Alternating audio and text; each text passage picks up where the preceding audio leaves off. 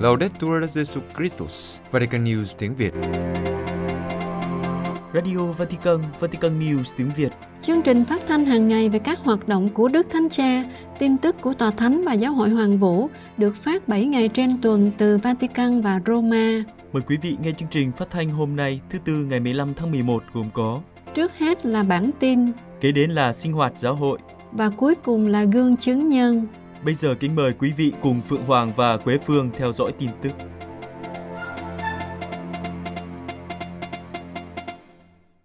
Sứ điệp của Đức Thánh Cha Francisco cho Ngày Giới Trẻ Thế Giới thứ 38 Vatican, trong sứ điệp cho Ngày Giới Trẻ Thế Giới lần thứ 38 có tựa đề Hãy vui mừng trong hy vọng, trích thư gửi tín hữu Roma chương 12 câu 12. Đức Thánh Cha nói với các bạn trẻ rằng, trước các bi kịch của nhân loại, trên hết là trước đau khổ của người vô tội,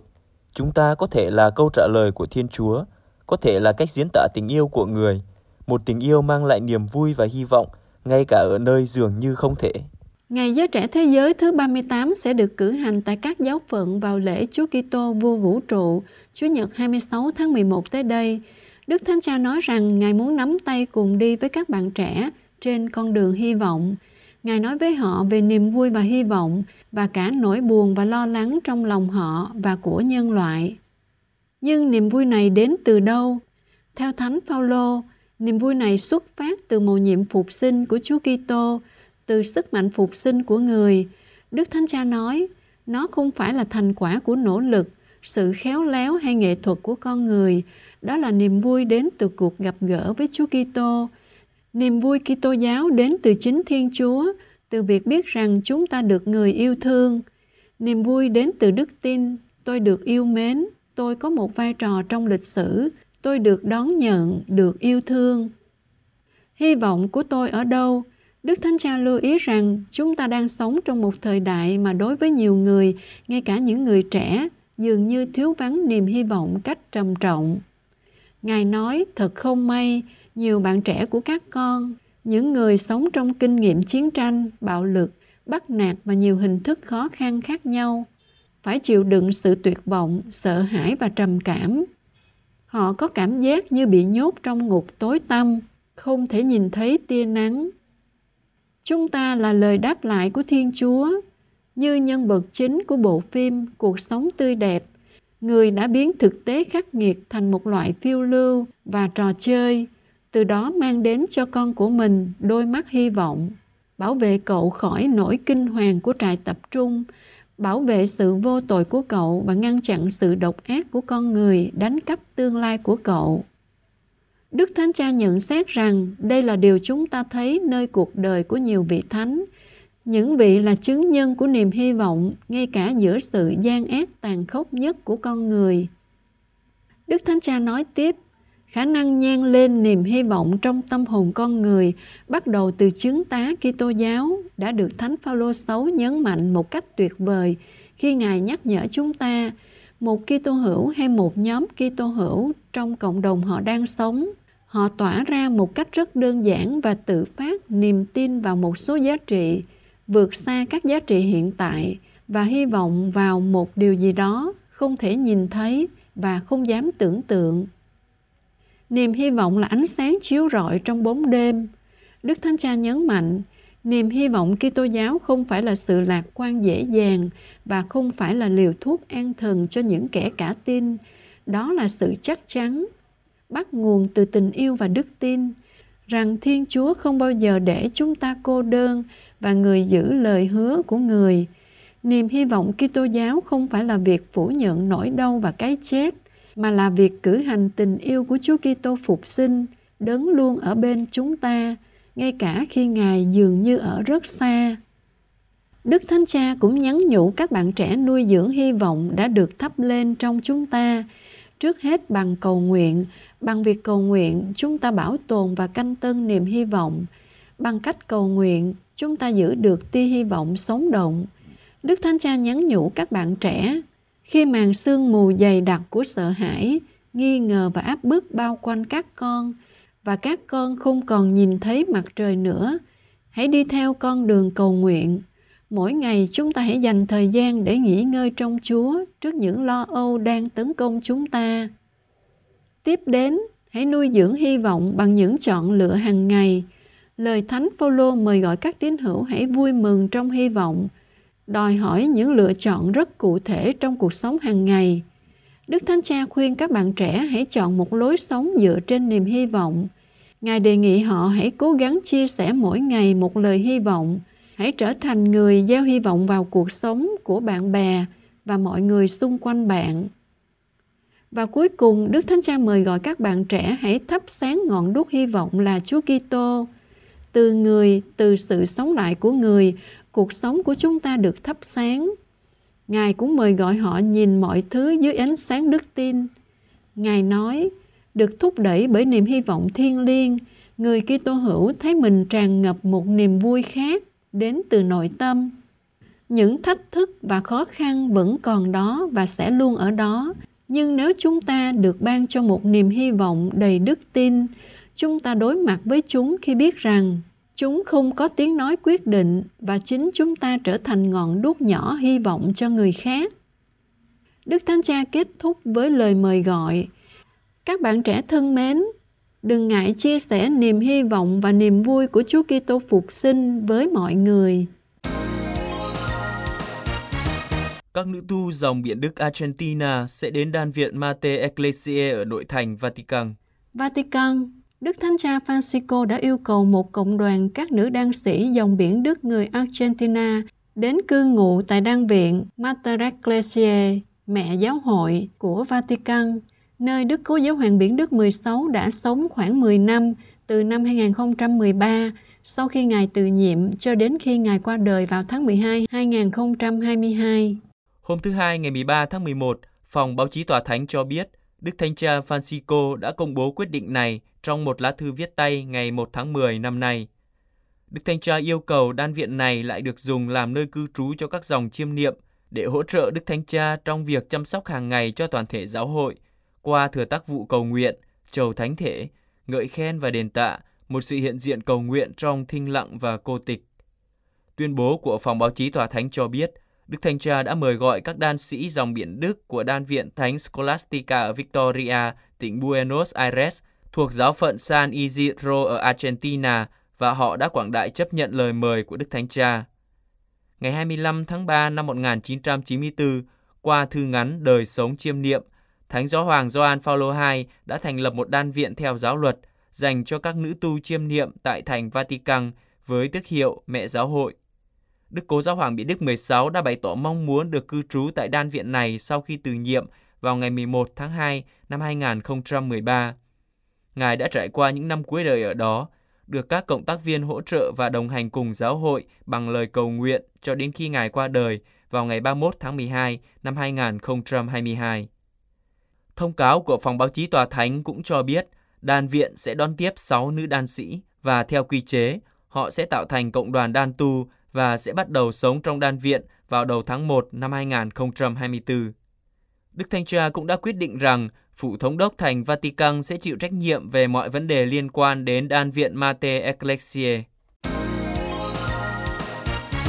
Ủy ban các vị tử đạo mới đã xác định hơn 550 vị tử đạo mới. Vatican, ngày 9 tháng 11, Ủy ban các vị tử đạo mới chứng nhân đức tin đã họp tại Bộ Phong Thánh để phát thảo các phương pháp và sự dẫn thân hướng đến năm Thánh 2025.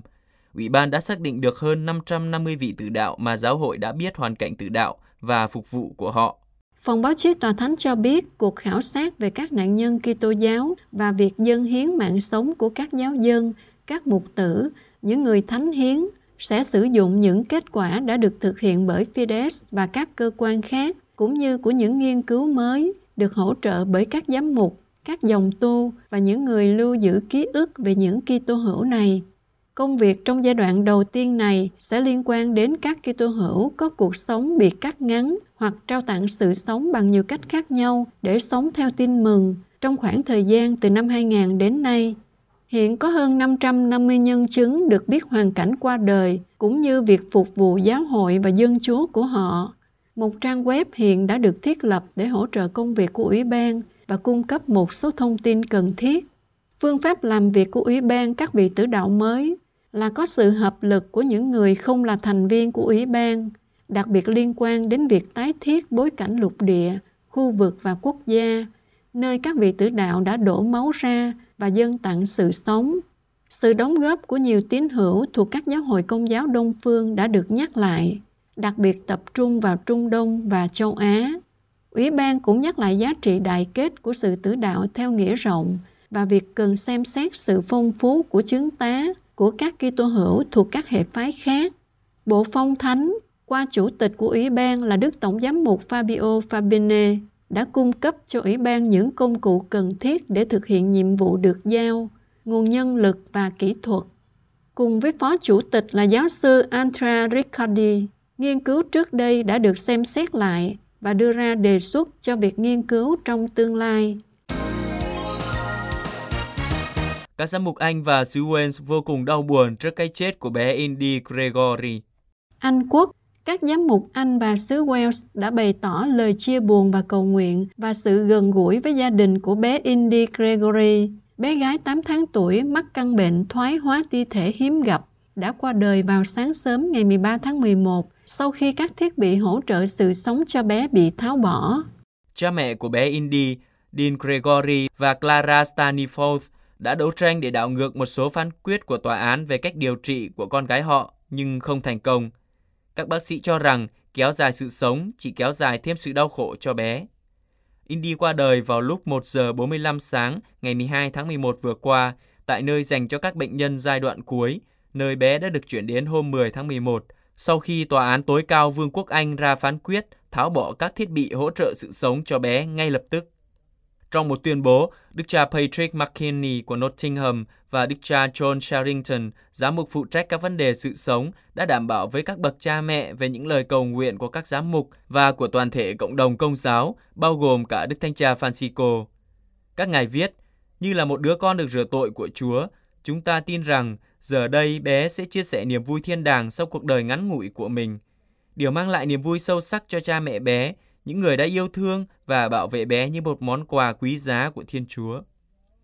Trong khi cảm ơn tất cả những người đã làm việc không mệt mỏi để chăm sóc bé Indy tại trung tâm y tế Queen ở Nottingham và tại phòng bệnh nơi bé qua đời, các giám mục nhận xét rằng cuộc chiến pháp lý giữa cơ quan y tế và cha mẹ bé một lần nữa cho thấy tiếng nói của phụ huynh trong những trường hợp phức tạp và nhạy cảm này cần phải có quyền quyết định lớn hơn.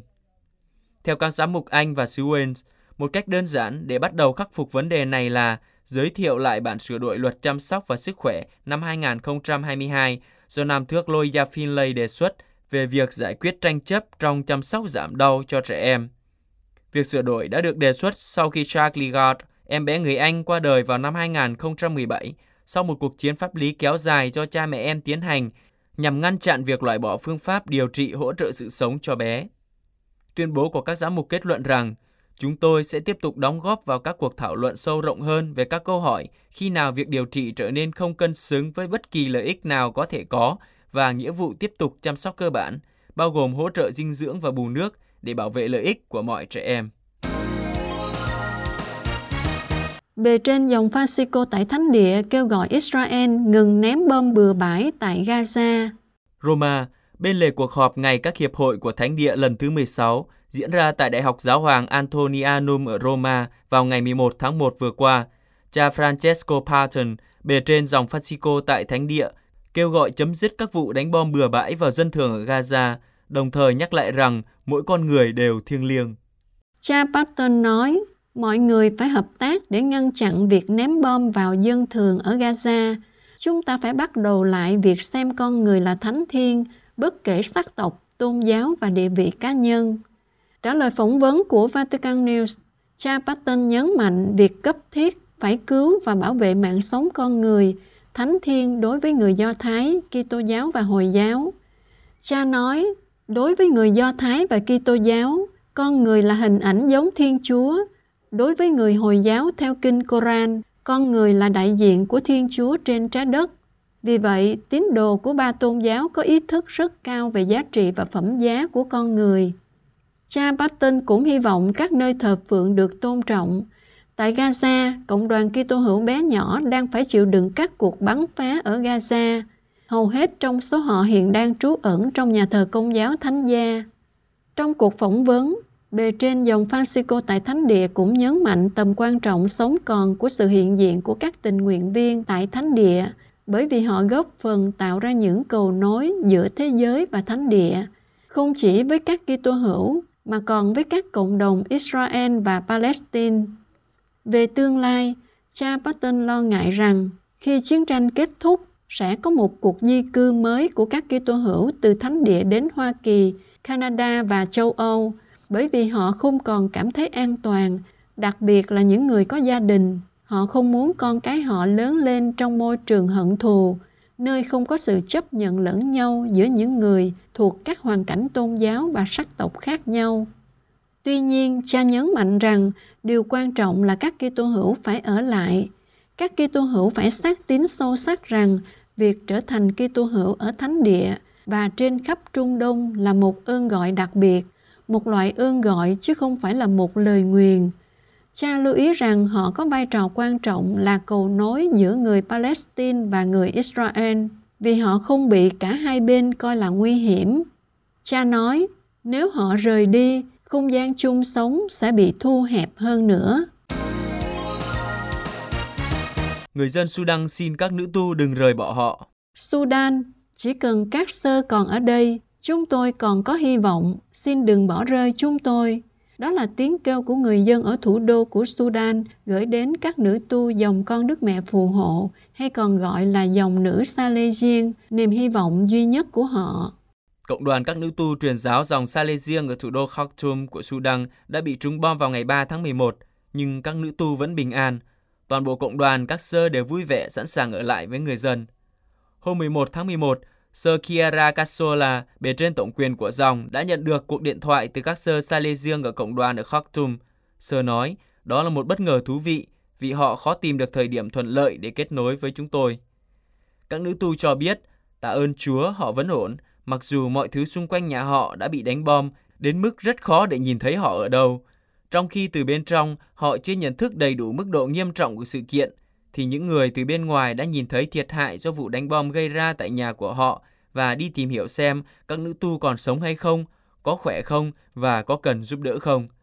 Các nữ tu chào đón tất cả mọi người đến trú ẩn ở cộng đoàn đến mức không biết có bao nhiêu người trong nhà của mình.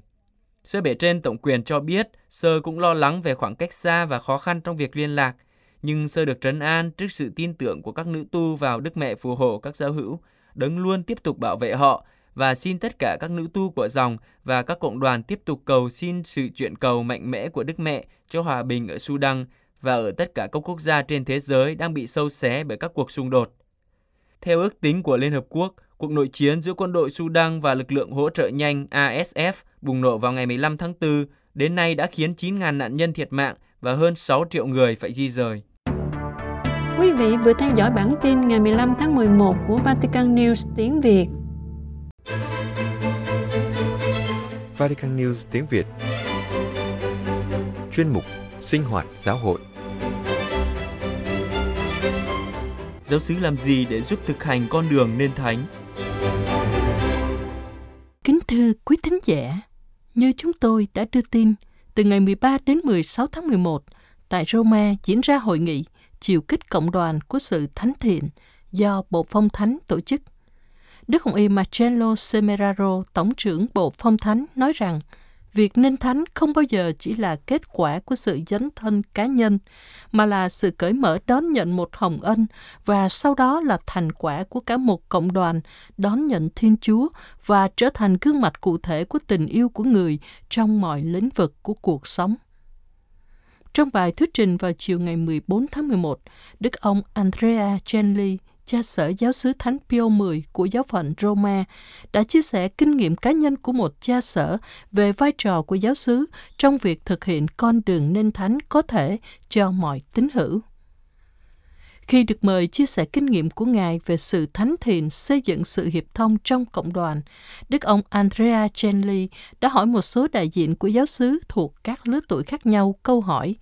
Thánh thiện là gì? Serena, một thiếu nữ 17 tuổi, đã trả lời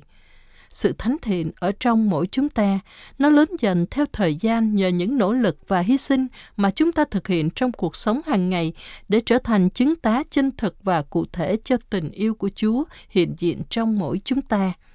Sự thánh thiện là trở thành người lân cận với người lân cận của chúng ta. Đó là phương tiện chính mà chúng ta có trên con đường sẽ dẫn chúng ta đến cuộc gặp gỡ với Chúa Giêsu. Anh Gian Claudio, 29 tuổi, thì trả lời, sự thánh thiện là sử dụng những điều không vui đã xảy ra với bạn để bạn sẽ không trở thành điều không vui cho người khác. Ví dụ, nếu ở thời thơ ấu và tuổi thiếu niên, họ đã đánh bạn và cười nhạo bạn trong nhiều trường hợp, thì ngày nay bạn có thể trở thành một người luôn triều mến đối với những người bạn gặp trên con đường cuộc sống của mình. Một người có tâm hồn nhân hậu và tràn đầy tình yêu thương, bởi vì chính bạn đã trải nghiệm điều ngược lại có nghĩa là gì? Ông Mario, 69 tuổi, chia sẻ, Tôi coi sự thánh thiện mình mong muốn là một con đường đau khổ rải rác những thập giá mà nhiều người bịt mắt bước đi để không nhìn thấy chúng, nhưng là nơi có ai đó, không phải vì can đảm mà vì tình yêu tự mình bước đi, đón nhận các thập giá và cảm nhận sự nhẹ nhàng của chúng, được Thiên Chúa yêu cầu trở thành người Sirene vác đỡ thập giá cho người khác bà Anna, 87 tuổi, thì lại khẳng định rằng đó là việc thực hiện kế hoạch của Thiên Chúa trong cuộc đời tôi. Còn đối với đức ông Andrea Chenley, sự thánh thiện là được dẫn dắt thông qua các chứng nhân từng bước một để đón nhận trải nghiệm về cuộc hành trình của Chúa Giêsu, về cuộc sống với người và do đó với Thiên Chúa, cảm nghiệm lời mời gọi hãy đến và theo ta, một lời mời gọi làm thay đổi cuộc sống và làm cho các thủ tạo, những con người trở nên mới mẻ. Theo Đức ông Chenley, giáo sư có thể đại diện cho cái nôi sinh hoa trái của tất cả những điều này. Giống như mọi cộng đoàn giáo hội, giáo sứ sống trong thời gian và không gian, hoạt động trên thế giới, và do đó không thoát khỏi điều kiện văn hóa, xã hội, chính trị và kinh tế của thời đại mình. Cụ thể, nếu phân tích hoàn cảnh hiện tại chúng ta đang sống, chúng ta thấy đức tin trở thành như một sự kiện riêng tư. Xem những thứ khác quan trọng hơn đời sống bí tích, giáo lý, trung tâm sinh hoạt giáo xứ và nói chung các hoạt động mục vụ được đề xuất. Gia đình không còn có vai trò giáo hội nhỏ tại gia. Dường như người Kitô hữu ngày nay không thể bỏ qua một cuộc đối thoại có tính phê bình và mang tính xây dựng với thế giới, hành động để hủy diệt sự hiện hữu. Do đó, Việc tái đề xuất sự thánh thiện trong bối cảnh xã hội và văn hóa này có nghĩa là xem xét tiêu chuẩn cao của một cuộc sống hàng ngày. Đức ông Chenley khẳng định, chắc chắn giáo xứ là một nơi phong phú và hiệu quả để làm chứng và trải nghiệm chiều kích thánh thiện của cộng đoàn. Theo ơn gọi của mình, giáo xứ là sự hiện diện trên lãnh thổ của dân Chúa, là một phần của dân Chúa. Theo Điều 515, triệt 1 của Bộ Giáo luật, giáo xứ là một cộng đoàn tín hữu cụ thể được thành lập trên cơ sở ổn định trong một giáo hội địa phương. Do đó, giáo sứ là một công cụ thuộc về giáo hội được dành đặc quyền cho các hành trình đức tin khác nhau của cá nhân và cộng đoàn. Trong đó, sự đa dạng của các đặc sủng và hoạt động mục vụ không phải là dấu hiệu của sự chia rẽ, mà là sự hiệp thông trong sự hiệp nhất của Thánh Thần hoạt động trong tất cả. Ut unum sint, xin cho họ nên một. Điều mà Chúa Giêsu nhắc nhở chúng ta trong lời cầu nguyện trong tin mừng Gioan chương 17. Cộng đồng Vatican thứ hai cũng đi theo hướng này trong tông huấn Gaudium et Spes ở số 120 khi tuyên bố trong thân thể này, mọi thành viên phải phục vụ lẫn nhau tùy theo những ơn khác nhau được ban cho họ. Sự liên đới này phải luôn được gia tăng cho đến ngày nó được viên mãn. Vào ngày đó, những người được ân sủng cứu độ sẽ tôn vân Thiên Chúa trọn vẹn như một gia đình được Thiên Chúa và Chúa Kitô, người anh em của họ yêu thương. Trong chiều kích cộng đoàn và đích thực của mình, giáo sư có thể cảm nghiệm được sự gần gũi này với Thiên Chúa nội tại và cánh chung, và do đó cảm nghiệm được trong trình giáo sứ việc hiện thực hóa giấc mơ của Thiên Chúa dành cho mỗi người chúng ta, đó là sự thánh thiện. Đức ông Chenley nói tiếp, trong giao ước mà Thiên Chúa đề ra với con người trong lịch sử cứu độ, luôn có một địa điểm thần học dân Chúa, cộng đồng, nơi Thiên Chúa cho thế giới thấy cường độ và vẻ đẹp của mối quan hệ của người với nhân loại, cũng như việc nhận ra điều tôi đã định nghĩa là ước mơ thánh thiện của người cho tất cả mọi người. Suy tư của chúng ta hướng về dân được tuyển chọn trong cựu ước và về giáo hội trong tân ước và do đó hướng về chiều kích sống động nổi bật và lãnh thổ là giáo xứ. Nếu trong giáo xứ, chúng ta sống sự kiên nhẫn của tình yêu, sự dịu dàng của Thiên Chúa được tạo nên từ sự hiểu biết và lòng thương xót, chúng ta thực hành nghệ thuật lắng nghe và đối thoại, chúng ta vun trồng các mối quan hệ trong đức tin, cầu nguyện và thực hành, và chúng ta thực thi bác ái, thì sự liên minh với Thiên Chúa được trọn vẹn và giáo xứ trở thành nơi thể hiện vẻ đẹp của cuộc gặp gỡ với Thiên Chúa trong hành trình nên thánh của cá nhân và cộng đoàn. Trong tông huấn của Đức Thánh Cha Francisco Gaudete e Exultate, chúng ta hiểu cộng đoàn là nơi để trải nghiệm sự hiện diện của Thiên Chúa một cách đặc biệt và sống sự thánh thiện chung của tình yêu trong từng chi tiết nhỏ. Cụ thể hơn, chúng ta có thể trải nghiệm hàng ngày kinh nghiệm hiện tượng học về sự thánh thiện có thể có trong cộng đoàn giáo xứ, nơi khuôn mặt người già, giữa những nếp nhăn trên làn da, dạy chúng ta sự khôn ngoan của trái tim, như là sự chuyển giao cuối cùng, sự tổng hợp của cuộc sống của họ. Nơi đứa trẻ được đưa đến giếng rửa tội để đón nhận sự sống của Thiên Chúa, vốn đã được chứng tỏ bằng sự thanh khiết và vẻ đẹp của nó ở thanh thiếu niên tham gia vào nhóm giới trẻ với nhiều câu hỏi chưa được giải quyết để tìm kiếm câu trả lời, hoặc ở nhóm thanh thiếu niên gặp khó khăn hơn, chơi đùa trong các trung tâm sinh hoạt của giáo xứ, hoặc ngồi trên lan can của sân nhà thờ và kích động bằng những lời nói và cử chỉ xúc phạm, đôi khi thậm chí thô tục, trong việc tìm kiếm một mối quan hệ có ý nghĩa. Ở lứa tuổi sinh viên đại học hoặc sau đại học, bối rối và lo sợ về tương lai không chắc chắn nơi người trưởng thành bị chia cắt bởi một xã hội áp đặt những nhịp điệu và ưu tiên phi nhân tính hóa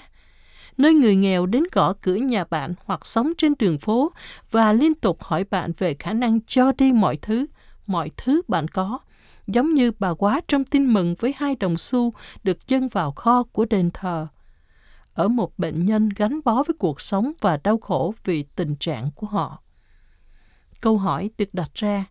làm thế nào để đạt được sự thánh thiện trong sự hiệp thông? Chúng ta phải tham gia và hành động như thế nào để biến tất cả những điều này thành hiện thực? Đức ông Chenley trả lời, trước hết chúng ta cần phải cởi mở và cởi mở. Giáo xứ là nhà của mọi người, là một cửa sổ, hay có lẽ được định nghĩa rõ hơn là một cánh cửa dẫn vào thế giới. Chúng ta cần phá bỏ những bức tường, hàng rào, cổng theo mọi ý nghĩa vật chất, xã hội và văn hóa. Ví dụ công việc đầu tiên trong giáo xứ hoặc đối thoại với một cậu bé lo lắng về sự cởi mở được cho là quá mức này. Điều này dẫn đến một cuộc đối thoại hướng tới mọi người, đến sự lắng nghe và sự chào đón theo tinh thần phúc âm. Điều này trở nên dễ lây lan đối với các thành viên của cộng đồng. Khi đó, việc cầu nguyện, suy niệm lời Chúa và đời sống bí tích là cần thiết, không phải như một nghĩa vụ phải tuân theo những giới luật áp đặt hoặc không học được, nhưng với sự chú ý đặc biệt đến từng chi tiết tượng trưng cho một hình thức đáng yêu của đời sống cộng đoàn để đáp ứng nhu cầu và yêu cầu của giáo dân và nói chung hơn là của những người sống trong khu vực. Khi đó, việc bác ái được hiểu là sự giúp đỡ và hỗ trợ chính cho nhu cầu vật chất của những người đến xin giúp đỡ, nhưng cũng là nền văn hóa bác ái được thể hiện bằng sự phát triển về chủ đề thăng tiến con người và xây dựng nền văn hóa tình yêu trong đối thoại thời đại của chúng ta. Đằng sau những dấu hiệu đơn giản này là những khuôn mặt thể xác, tâm trí, tâm hồn của những người thực hiện chúng, những người hy sinh và sử dụng thời gian cũng như nguồn lực của cá nhân và gia đình. Đằng sau và bên trong những người này, nhỏ hay lớn, khỏe mạnh hay bận tật, tin hữu hay không phải tin hữu, ẩn chứa một chứng từ phong phú và sinh động về đời sống phúc âm và sự thánh thiện. Từ kinh nghiệm cá nhân, giáo sư có thể giúp thực hiện con đường nên thánh. Tái lập các lý do để tin tưởng và ở bên nhau, nghĩa là để hiệp thông, với đời sống Kitô giáo đan xen với các mối quan hệ cá nhân có Chúa Kitô là trung tâm. Chịu trách nhiệm về con đường nên thánh của mọi người trong việc chia sẻ đầy đủ các kinh nghiệm về cuộc sống và đức tin trong một loại ngôi nhà chung, nơi chia sẻ thời điểm trong cuộc sống đời thường, để giải nghĩa văn hóa đương đại với sự khôn ngoan của đức tin, để nắm bắt các nhu cầu, những mối quan tâm và niềm vui của người khác, xây dựng những nhịp cầu hòa bình, tình yêu và tình liên đới. Đó là việc phát triển một dự án đời sống Kitô hữu trưởng thành và thánh thiện, do đó được lựa chọn và không ngừng đặt câu hỏi, những câu hỏi từ tận đáy lòng của giáo xứ.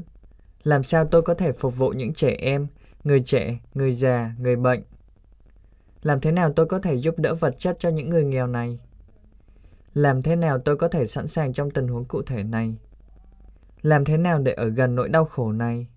Câu trả lời cho những câu hỏi này xác định mục tiêu, ưu tiên công cụ, cách sử dụng nguồn lực, sự hợp tác và sự dấn thân của cuộc sống.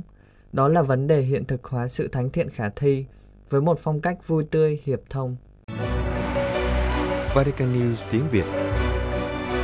Chuyên mục Gương chứng nhân Ba nữ tu được cựu Thủ tướng Anh vinh danh vì hoạt động chống nạn buôn người. Ngày 31 tháng 10 vừa qua, tại một buổi lễ ở London, bà Theresa May, cựu Thủ tướng Anh và vận động viên vô địch người Anh Sigmund Farran đã bày tỏ lòng kính trọng, vinh danh và trao giải thưởng cho ba nữ tu công giáo vì các hoạt động chống nạn buôn người. Ba tổ chức trao giải thưởng gồm Arise, một tổ chức phi chính phủ chống chế độ nô lệ hoạt động trên khắp thế giới để bảo vệ các cộng đoàn khỏi bị bóc lột. Mạng lưới Talitha của Liên hiệp các nữ tu công giáo chống buôn người và quỹ Conrad Hilton được thành lập bởi chủ khách sạn quốc tế vào năm 1944. Ban tổ chức cho biết, ba nữ tu này được công nhận vì công việc giải cứu các phụ nữ khỏi các mạng lưới thu lợi nhuận từ hoạt động buôn bán tình dục và lao động. Các chị có những đóng góp đặc biệt cho phong trào chống buôn người. Các chị đã thể hiện sự dũng cảm, sáng tạo, hợp tác và thành quả đạt được trong việc bảo vệ các cộng đoàn của mình khỏi nạn buôn người. Các nữ tu được thúc đẩy dấn thân trong lĩnh vực này bởi niềm tin sâu sắc vào nhân phẩm của mỗi người và phục vụ công ích.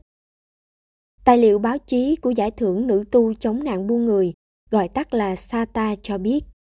các chị thường có vị trí đặc biệt ở những vùng sâu vùng xa. Việc các chị được cộng đồng đón nhận và tin tưởng, đó là chìa khóa cho hoạt động chống buôn người đạt hiệu quả. Trong khi nạn buôn người tạo thành một mạng lưới tội phạm toàn cầu, thì để chống lại tội phạm quốc tế này, các nữ tu cộng tác với nhau cũng tạo thành một mạng lưới để chống lại tội phạm nguy hiểm này. Cô Saran, một người Hồi giáo đến từ Somalia, đã từng bị bán khi còn nhỏ, nhận xét rằng trong khi nhiều người cảm thấy bất lực trước tội phạm này và ngoảnh mặt đi, thì các nữ tu công giáo hàng ngày không ngừng dấn thân hoạt động chống tội phạm khủng khiếp một cách dũng cảm, khiêm tốn ở khắp các cộng đoàn trên thế giới. Dù chúng ta thuộc về tôn giáo nào, chúng ta đều có thể đến với những phụ nữ này để học hỏi sự khôn ngoan và nguồn cảm hứng. Sir Sally Thomas, thành viên của dòng con Đức Mẹ Vô Nhiễm ở Krishnagan, Tây Bengal, Ấn Độ, đã giúp giải cứu các thiếu nữ bị khai thác và truy tố những kẻ buôn người. Sơ tập trung vào việc giáo dục giới trẻ, cung cấp các chương trình nâng cao nhận thức và một không gian để họ có thể đến và nói chuyện với chúng tôi. Sơ cung cấp trợ giúp pháp lý và việc làm miễn phí cho phụ nữ để sự đói nghèo không là nguyên nhân làm cho họ bị bóc lột. Giống Sơ Celi, Sơ Francois Giranoda, nữ tu dòng Thánh Phaolô thành sạc cho biết tin vào giáo dục là yếu tố quan trọng trong việc giúp đỡ những người trẻ khỏi bị buôn bán. Có trụ sở tại Bangkok, Thái Lan, sơ điều hành trường công chúa Uponratana và trường Thánh Giuse Mai Chem. Sơ cũng làm việc với người Karen ở vùng sâu vùng xa, dạy kỹ năng nghề miễn phí cho phụ nữ trẻ sau khi tốt nghiệp trung học và là người có công đưa mạng lưới Talithakum đến Thái Lan nguồn gốc và điểm đến chính của nạn buôn người ở châu Á. Sir Patricia Ebet Bunlem, thuộc dòng Thánh Louis ở Lagos, Nigeria, đã hoạt động chống nạn buôn người trong hơn hai thập kỷ. Sơ đã góp phần thành lập biệt thự Pakita, được đặt tên theo một nô lệ người Sudan đã trở thành Thánh Josephine Pakita. Đó là nơi trú ẩn, cung cấp hỗ trợ phục hồi và tái hòa nhập cho những người sống sót sau nạn buôn người. Sơ điều hành các chương trình nâng cao nhận thức dân chúng ở khu vực nông thôn và trường học có nguy cơ cao bị tội phạm này xâm nhập. Hoạt động để cung cấp giáo dục và việc làm nhằm hỗ trợ những người trẻ được an toàn hơn trước nạn buôn người và là người đi đầu quốc gia về vấn đề buôn người. Sơ nói, ngăn chặn nạn buôn người là một nhiệm vụ khó khăn nhưng tôi sẽ không nói điều đó là không thể bởi vì với chúa không có gì là không thể trong bài phát biểu tại lễ trao giải cựu thủ tướng anh nhấn mạnh tầm quan trọng của những người lãnh đạo ở tuyến đầu trong hoạt động chống nạn buôn người trong đó có các nữ tu công giáo. Theo bà, các nữ tu có khả năng phát hiện những điểm dễ bị tổn thương và xây dựng cuộc sống tốt đẹp hơn cho những người sống sót. Bà cũng mời gọi mọi người chú ý việc lắng nghe tiếng nói của những người sống sót sau nạn buôn người, trong khi hoạch định chính sách và phát triển các hoạt động kinh doanh. Cảm ơn quý vị và các bạn đã chú ý lắng nghe. Hẹn gặp lại quý vị và các bạn trong buổi phát của Vatican News vào ngày mai. Laudetur Jesu Christus, ngợi khen Chúa Giêsu Kitô.